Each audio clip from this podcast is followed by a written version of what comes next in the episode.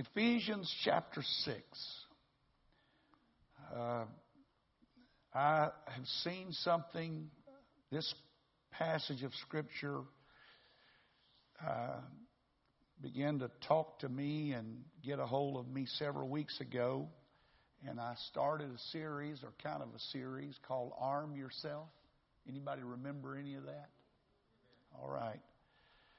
Well, there was something about it that I don't even know how to describe it. But something that I knew was there that God was trying to show me. And I am thankful that as thick as my head is, He finally got through to me. And I want to begin tonight to share some of that with you. No great revelation, but boy, what an inspiration. Ephesians, the 6th chapter, verse number 10. Finally, my brethren, be strong in the Lord and in the power of His might. Put on the whole armor of God, that you may be able to stand against the wiles of the devil. For we wrestle not against flesh and blood, but against principalities, against powers, against the rulers of the darkness of this world, against spiritual wickedness in high places. Wherefore, take unto you the whole armor of God, that you may be able to withstand in the evil day, and having done all, to stand. Therefore, no, he didn't say therefore. He said, stand therefore, having your loins girt about with truth, having on the breastplate of righteousness, and your feet shod with the preparation of the gospel of peace. And above all, taking the shield of faith, wherewith you may be able, or you shall be able, to quench all the fiery darts of the wicked. I put that word in there because in our mind, sometimes we think we know Scripture, but we don't know Scripture. Because most of us quote that verse, that you may be able to quench. And it doesn't say anything about what you may be able to. It says you shall quench all the fiery darts of the wicked. And take the helmet of salvation and the sword of the Spirit, which is the Word of God, praying always with all prayer and supplication in the Spirit, watching thereunto with all perseverance and supplication for all saints. And everybody said amen. God bless you. You may be seated. I take up my subject again tonight. Arm yourself. Everybody say that with me. Arm yourself. When you and I started the Christian journey, it was the beginning of so many wonderful and marvelous things for us. Forgiveness. Who can put a price tag on forgiveness? What it's like to live a forgiven life. What a precious, precious thing forgiveness is. God has forgiven us of our sins, and He has washed us from those things, and He has put them, according to Scripture, behind His back. And if God is everywhere, He is omniscient, then where's His back? You're not going to find Him. When God takes care of your sin and my sin, it's adequately taken care of. You don't have to worry about it coming back to haunt you. If it's forgiven, you can rest assured that God has taken care of it. Now, you can go back to your sin, but God's never going to let that sin come back on you if you'll leave it in His hands, because you're forgiven. Amen. Righteousness. Who could put a price tag on righteousness, right standing with God and with man, who could put a price tag on hope and joy and peace and contentment and long-suffering and all of those things, the fellowship. What a great blessing, the fellowship of God's people. And all of that became part of our life when we became children of God. When we were born again of the water and of the Spirit, we entered into a fellowship. And we came into the possession of an assurance of eternal things. And I am thankful for that. But as sure as we have begun this journey with a lot of wonderful things, it is also the beginning of a fight and a war.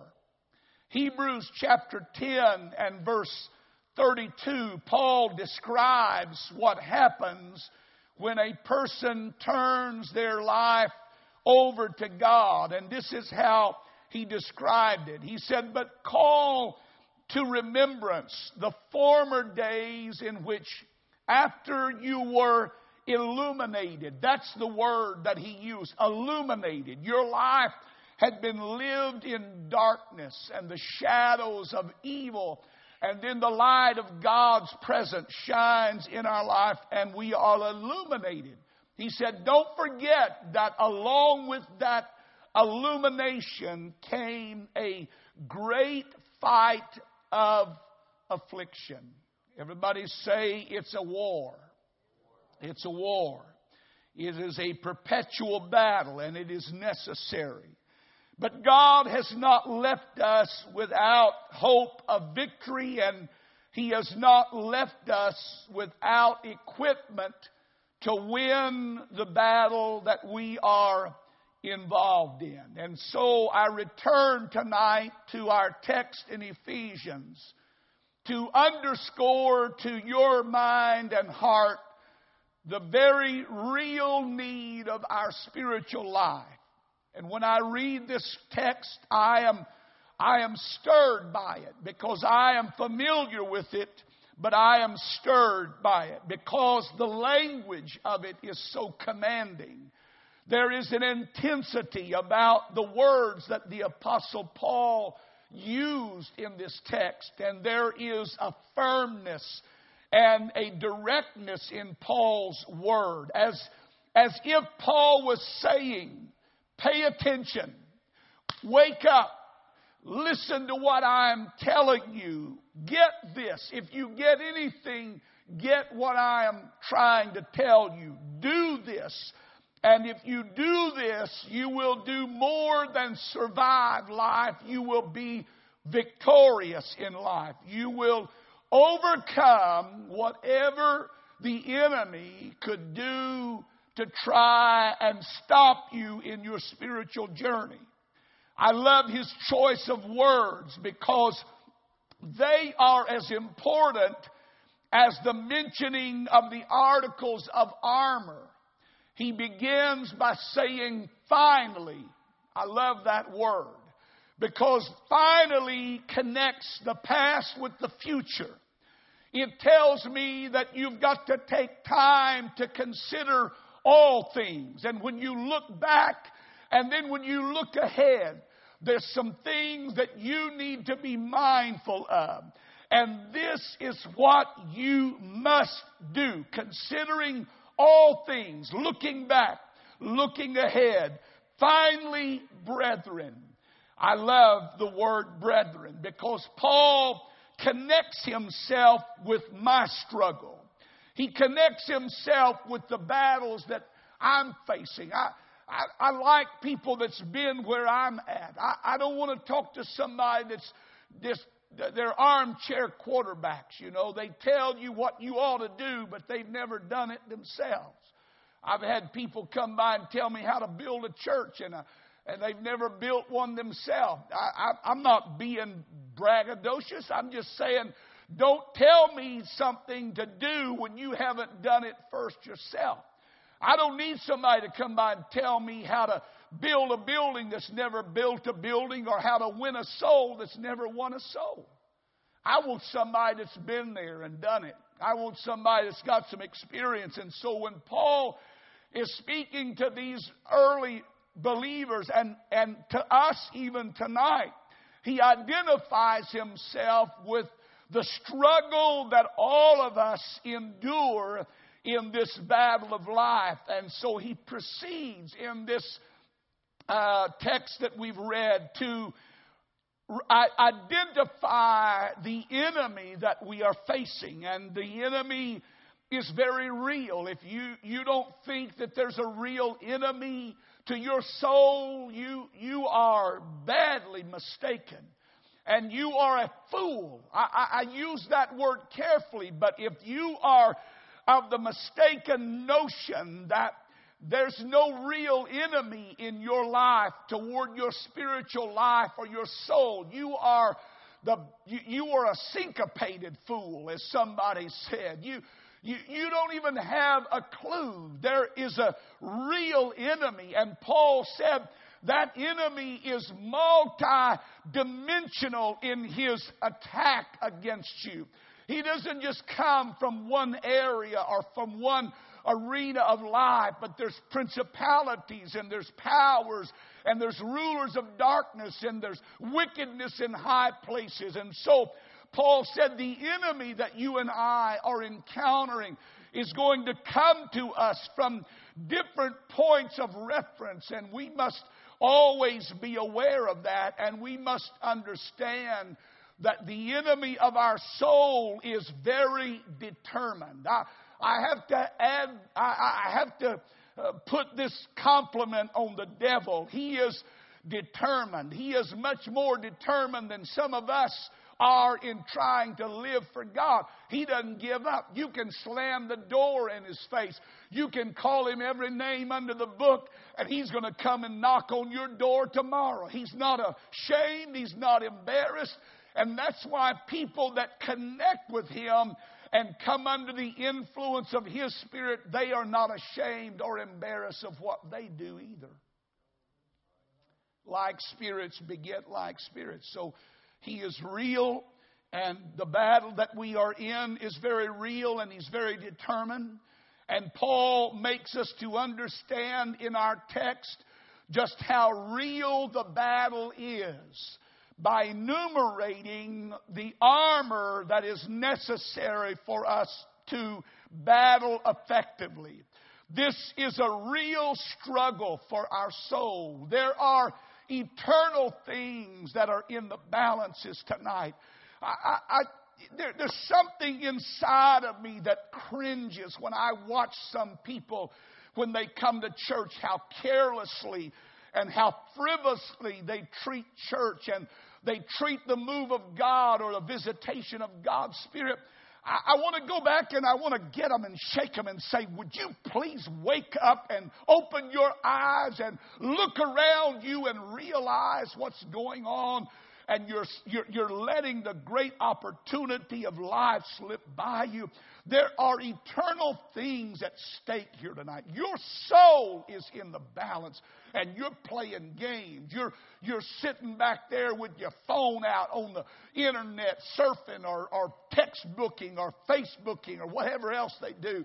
I want to get a hold of it and say, good Lord, can you realize what's going on here? Anybody know what I'm talking about? Am I the only one that ever feels that way?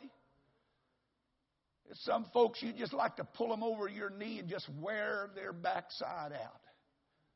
Just like you did when your kids were acting up. Say, come on. Do you realize that the enemy is doing his best to get you any way he can?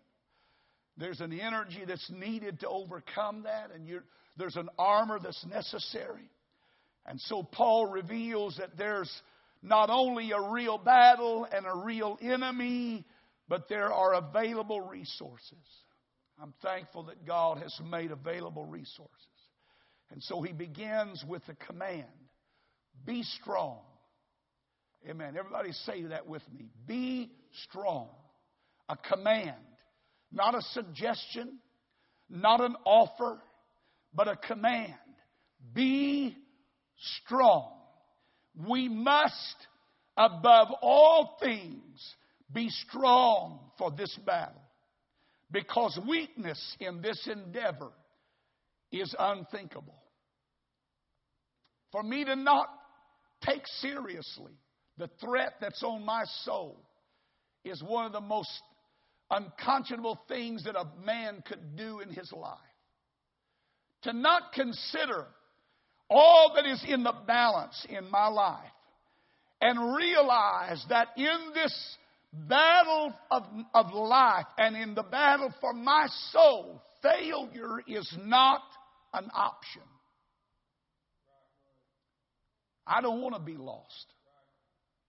I don't want to spend my eternity with someone like the devil. I don't want to spend my eternity with someone that is so evil and wicked and vile. And so I want to be strong.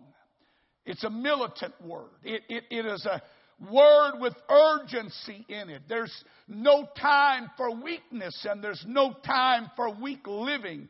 And you and I cannot afford to ignore the command of the Scripture that is given to us.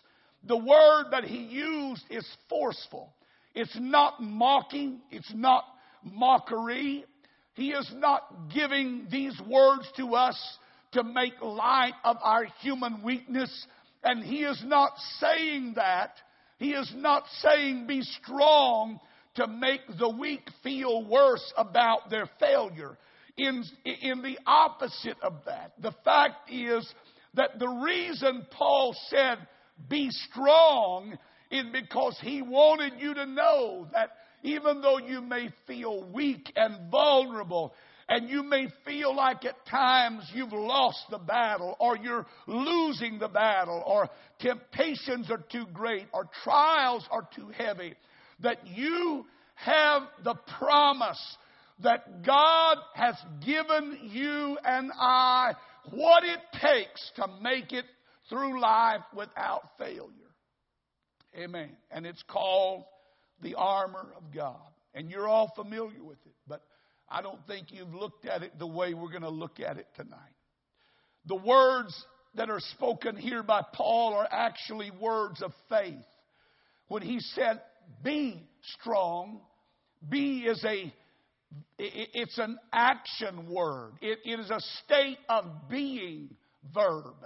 It tells me what I am capable of doing. It speaks of my possibility. So what Paul is saying is not beyond the grasp of everybody in this building. When he said, be strong, he wasn't talking just to the strong. He was talking to the weakest of the saints. He was talking to the one sitting here tonight that feels like you may be losing the battle. He was saying that inside of you, in your spirit, is a spiritual capacity to overcome. And inside of you, there's something that you have not considered. And that is a divinely planted will that's stronger than whatever might be against you, that can enable you to rise up. And so in essence, when Paul gives the command, be strong, he was telling us ahead of time of what we can do and what we could become. You can do this. You can be this. You can become what the Scripture declares that you ought to become. Amen. And somebody said amen. So I want you to look with me tonight at the armor that is needed. And when I started looking at this armor afresh, I was struck by a different thought. He tells us how to dress for success. I thought about calling it dress to kill, but doesn't sound too good. But dress for success. To dress for battle. Put on the whole armor of God. He's telling us what it will take to wage a good warfare. If we're going to win, this is what you've got to have.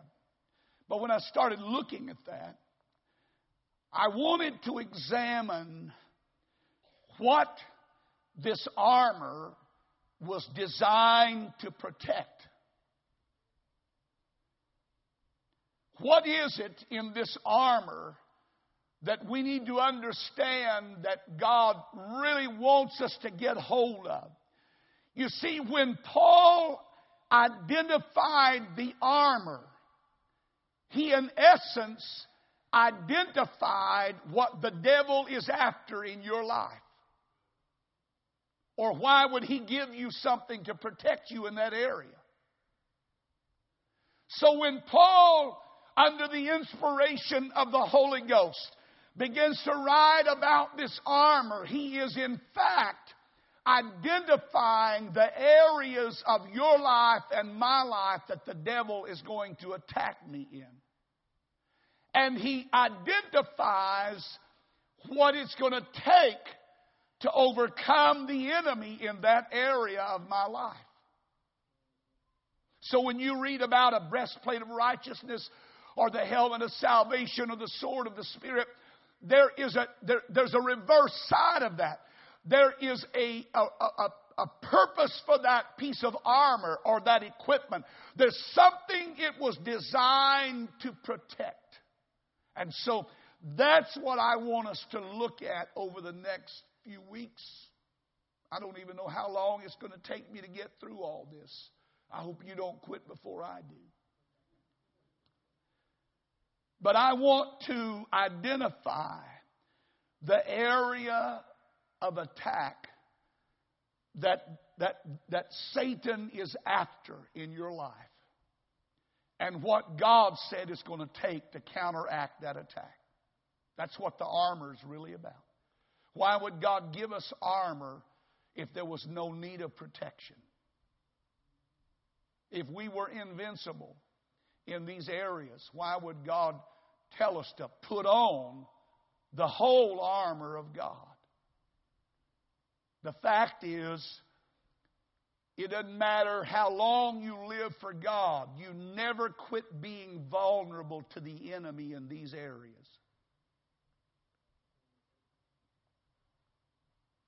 And so it is.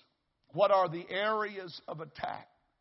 And I want you to notice that there are 6 of them.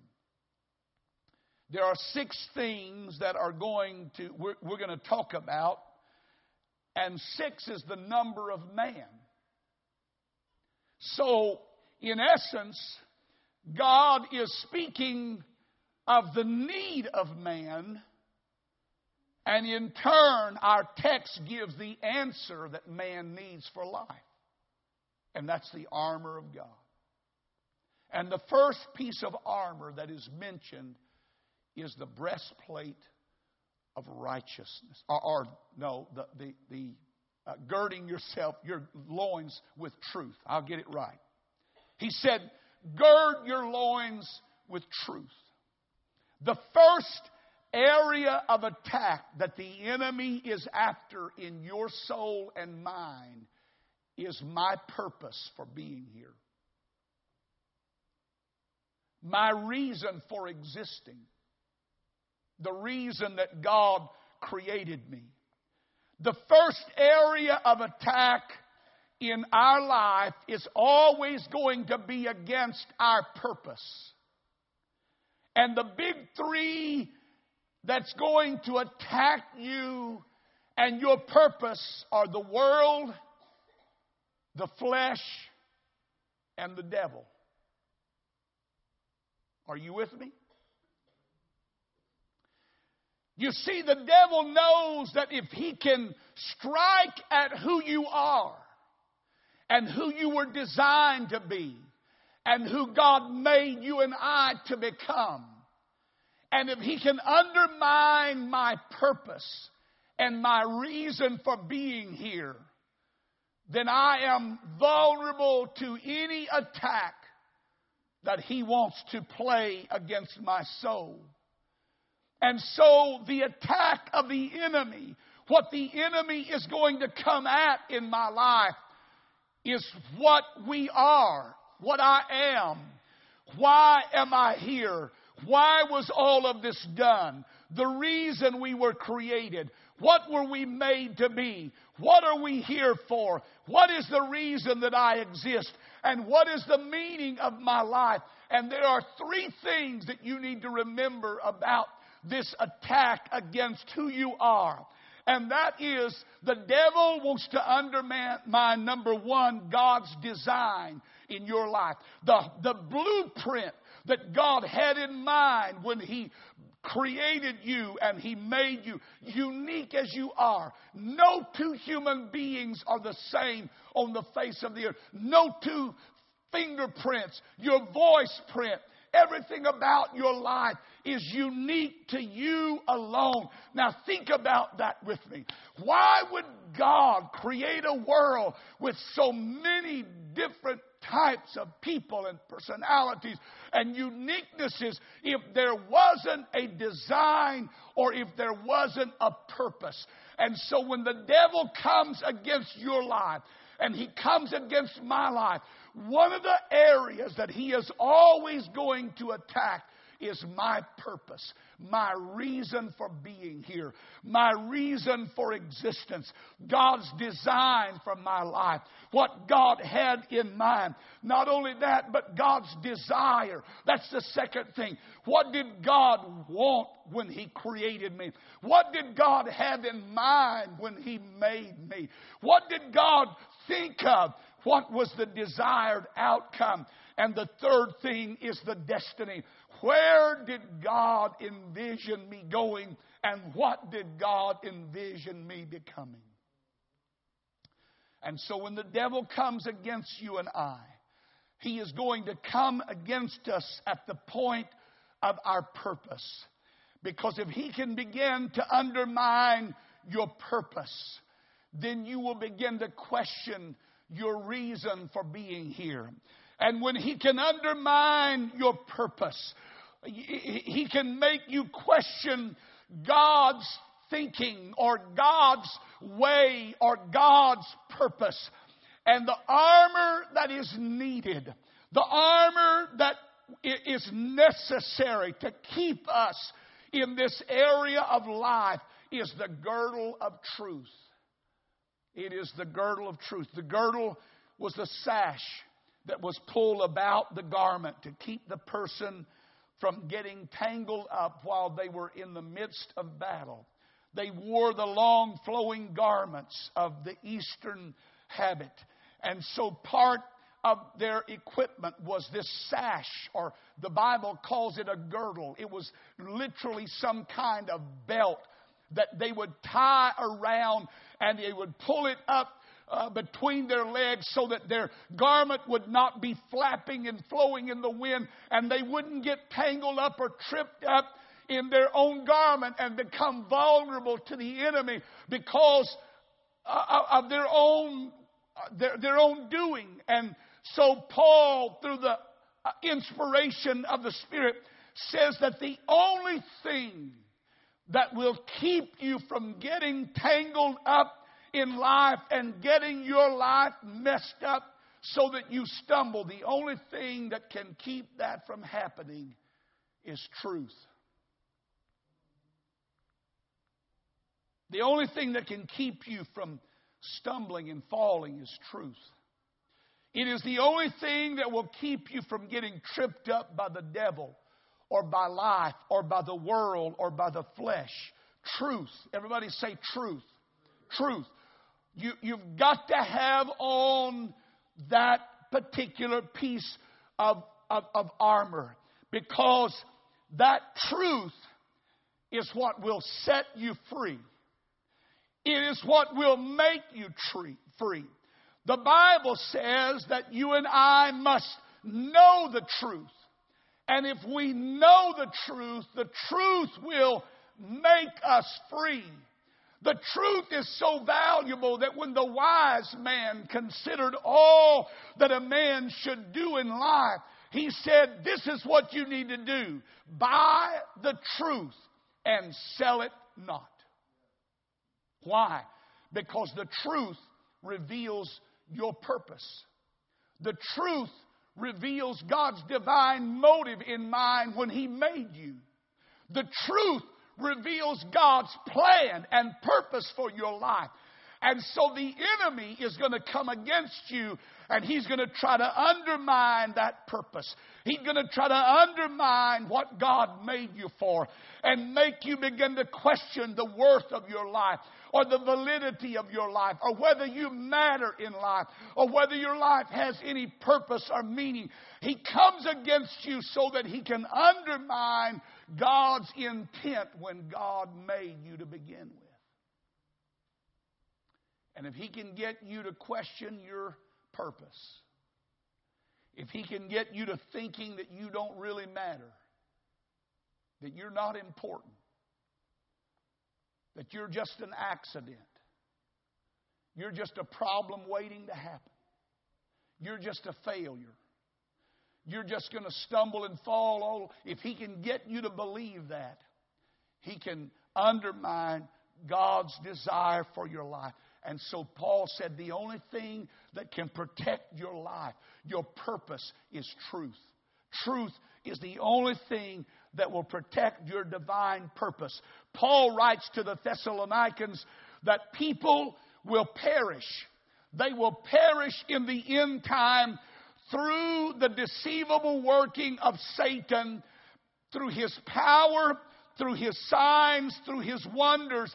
And they will perish because they received not a love for the truth, that they might be saved. No wonder John said it. Jesus spoke it. He wrote it. You shall know the truth, and the truth shall make you free. Truth, according to Scripture. John 17:17. It is thy word that cleanses. It is the Word that sanctifies. It is the Word of God that purifies our life. It is truth that establishes us, according to Ephesians 4:15.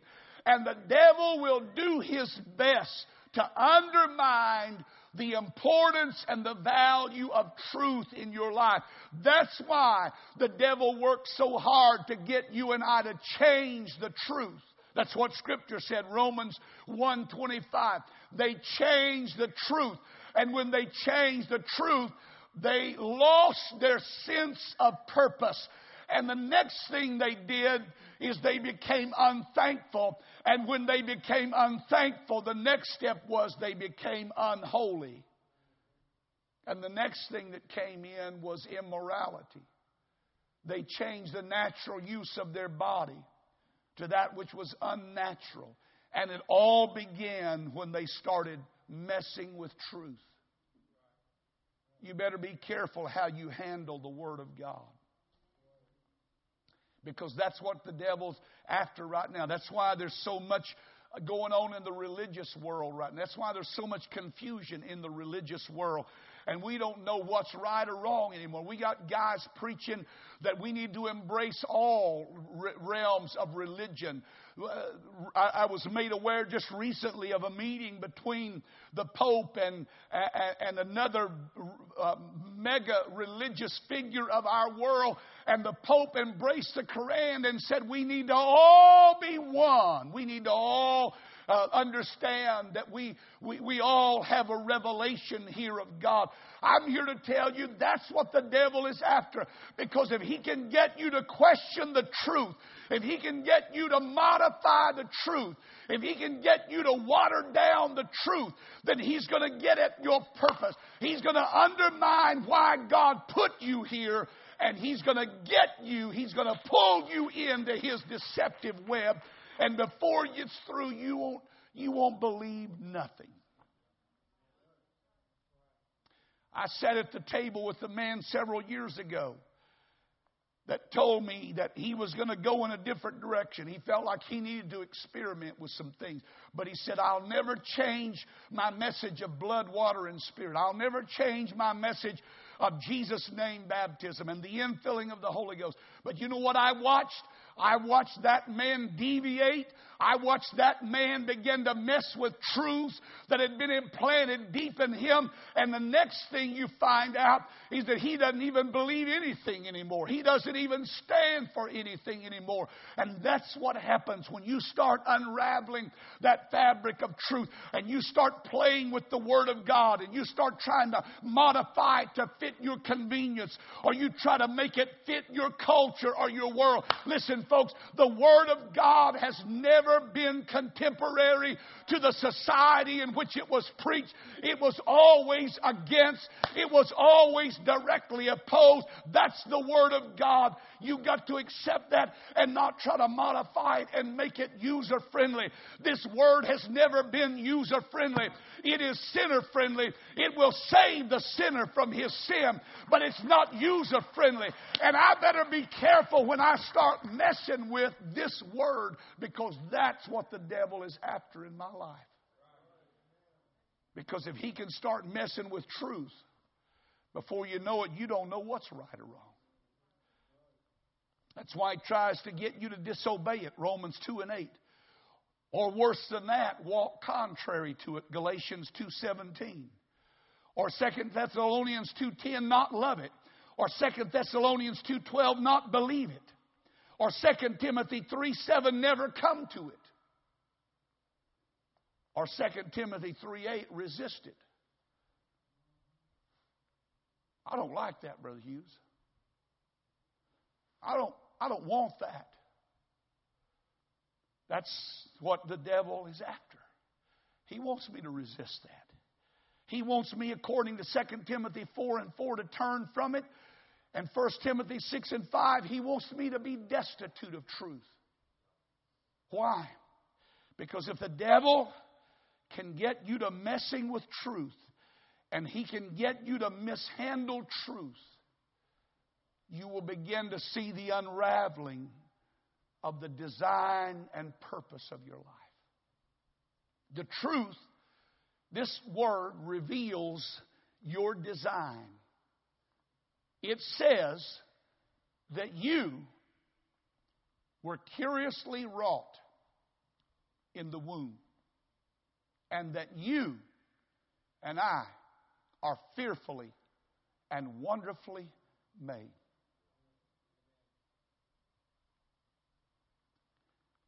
And if the devil can start messing with that and make you think that you came from the genetic mutation of frogs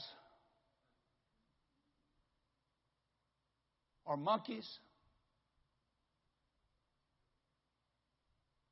or some other creature, they don't care what the creature is. Monkey, frog, lice, fleas, flies, they don't care what the root of it is. What they're after is the unraveling of the fact that this book says that God made you and He made me fearfully and wonderfully, and He curiously wrought me. He worked diligently to make me a unique person so that nobody else could say they're Mark Hughes, or nobody else could say they're Cecilia Hughes. They were made so that they would be the one and only. And the devil wants to cheapen your life and my life and get you to think that you're just a run-of-the-mill. You're just an American. You're just an Anglo, or this race, or that. That's all that he's after, to get you to thinking in terms of a nationality or a race or a creed or a culture. And if he can get you to lessen the value of who you are, you will never live to your potential, and you'll never become what God designed you to become. And folks, the only thing that can protect you from that is truth. Truth. That's why you've got to love truth, even when it hurts. That's why you've got to hold on to truth and not sell it, because truth is what helps you understand I am fearfully and wonderfully made. And if the devil can get you to forget that you are fearfully and wonderfully made, you will sell yourself to the cheapest bidder.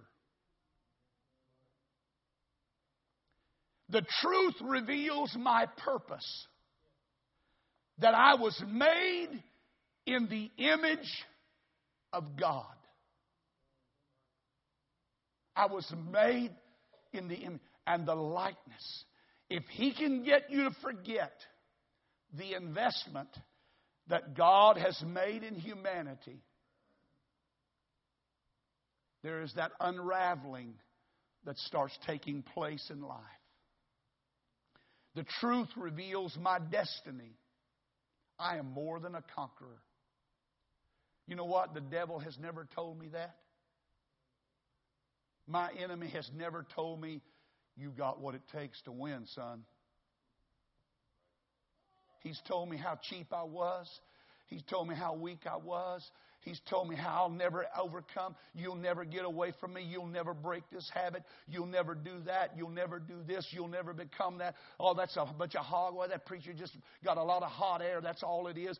But the Word of God tells me you're more than a conqueror. If God be for you, who can be against you? It's the Word of God that reminds me if God's on my side, it doesn't matter who's against me. God's greater than whatever it is that opposes me. And the enemy will come. He will attack your purpose in life, and he will come at you to undermine why God created you, because if he can get that to unravel, if he can get that to begin to fray at the edges, then you will begin to look at yourself like the world does. You're an addict. You're an alcoholic. You're a this. You're a that. When the Word says that you are more than a conqueror. The Word says that you are born again, not of corruptible seed, but of incorruptible seed. The Word says you can make it. The Word says they overcame him. Who? This Lucifer, this Satan that I'm talking about, this enemy of our soul. They overcame him by what? The word of their mouth. The word of their mouth, the testimony that they had of what God had done by the blood of the Lamb and the word of their testimony. You see, the world was not made for deer and dogs and hogs. The world was made for man. There is no creature in all of creation that enjoys the world like man does.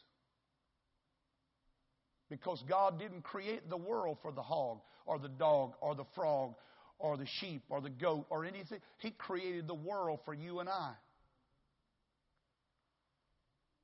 He created the world for our enjoyment. The world and its wonders were made for man to enjoy. And if the devil can get you to forget that, you will commiserate with evil. You will play with sin. You will compromise your principles. If he can get you. If the devil can get you to look at yourself in a lesser light than what this word declares, you will lower yourself to do the unthinkable. And so Paul said, you've got to put on the whole armor. And part of that armor is that truth. It is the girdle of truth. You're not trash, so quit living like it. Amen. The only thing that will keep you from falling and getting tangled up in life is the truth. Say it with me. The truth. The truth shall make me free. That's why the devil hates the truth. That's why he works to undermine it. That's why every day you get up, there's an assault against the truth. And there's an attack on the Bible. Because the devil knows that if you ever buy into what this book says, that you'll never be vulnerable again to his attack. Amen. Amen. Praise God. Well, maybe I need to close. Amen. The only thing that will keep you from falling is truth. Everybody say it with me. The truth. The truth. It'll keep you from living cheap. You know what woke up the prodigal son? It wasn't the hog pen. That wasn't what woke the prodigal son up. The smell, the stench. It wasn't even the failure in his own life. It wasn't even the embarrassment that he had brought on his family. What woke him up was the truth that in his father's house, there were servants that were doing better than he was. And it was that truth that got him back up on his feet and got him headed back in the right direction. Folks, listen to me tonight. The reason the devil doesn't want you to study the armor and he wants you to treat it as just some little frivolous thing, put on the whole armor of God, and is because he doesn't want you to grasp the reality that what he's after, that armor was designed to identify what the devil's going to attack. And what he's going to attack in your life is your purpose. He's going to come against the truth. He's going to undermine the truth. He's going to get you to try to mishandle it or misquote it or misrepresent it, because when you do, you begin to lose sight of what it is that God made you for. That's why we need to speak the truth. Ephesians 4:25. We need to walk in the truth. 3 John 1:3-4. We need to declare the truth. Acts 26:25. We need to worship in truth. John 4:23-24. We need to come to truth. 1 Timothy 2:4. We need to believe and know the truth. 1 Timothy 4:3. We need to handle the truth aright. 2 Timothy 2:15. We need to obey the truth. 1 Peter 1:22. We need to be established in it. 2 Peter 1:12. Why? Because that's the only thing that can keep you from losing your sense of purpose and destiny and meaning and value and worth. Do you think people were born to be harlots or drug addicts or alcoholics? Where did that begin? Where did they cross that line from just the innocent little smiley-faced child that everybody loves and everybody pinches their cheeks and everybody wants to hold? What changed along life that made them become this cheap, tawdry, marred vessel? It's when the devil got to working on truth in their life and working on their purpose, what God made them for. And when you forget about that, then you lower yourself and you get involved in things and you do things that are unthinkable and you say things that you shouldn't say. It's because you veered away from the truth. And the only thing that will keep life from getting tangled up and messed up is the truth. That's why we better love it. And we better handle it carefully. And we better love it more than we love anything else in the world. Because if you ever lose this, the unraveling begins. Amen. The scripture says, "Thy word is truth." So I want to take all of it. The these and thous, the begets, all of it. I don't want a Thomas Jefferson Bible. Thomas Jefferson, he didn't believe in miracles. He didn't believe in the supernatural. So Thomas Jefferson, President of the United States, created his own Bible. He took a penknife and he went through and he started cutting out every miracle that was in the Bible. And so if you read Thomas Jefferson's Bible, you know where it ends? It doesn't end in Revelation. It ends with the crucifixion and the burial of Jesus Christ, and that's it. There's no resurrection. There's no heaven. There's no angels. There's no glory to come. That's what happens when you start tampering with truth. Amen. Buy the truth and sell it not. The whole armor. Everybody say the whole armor. That's why you need the whole armor in your life. Because there's an area of your life and mine that's going to be under constant and continual attack. And one of those areas is my divine purpose. Let's stand. Amen.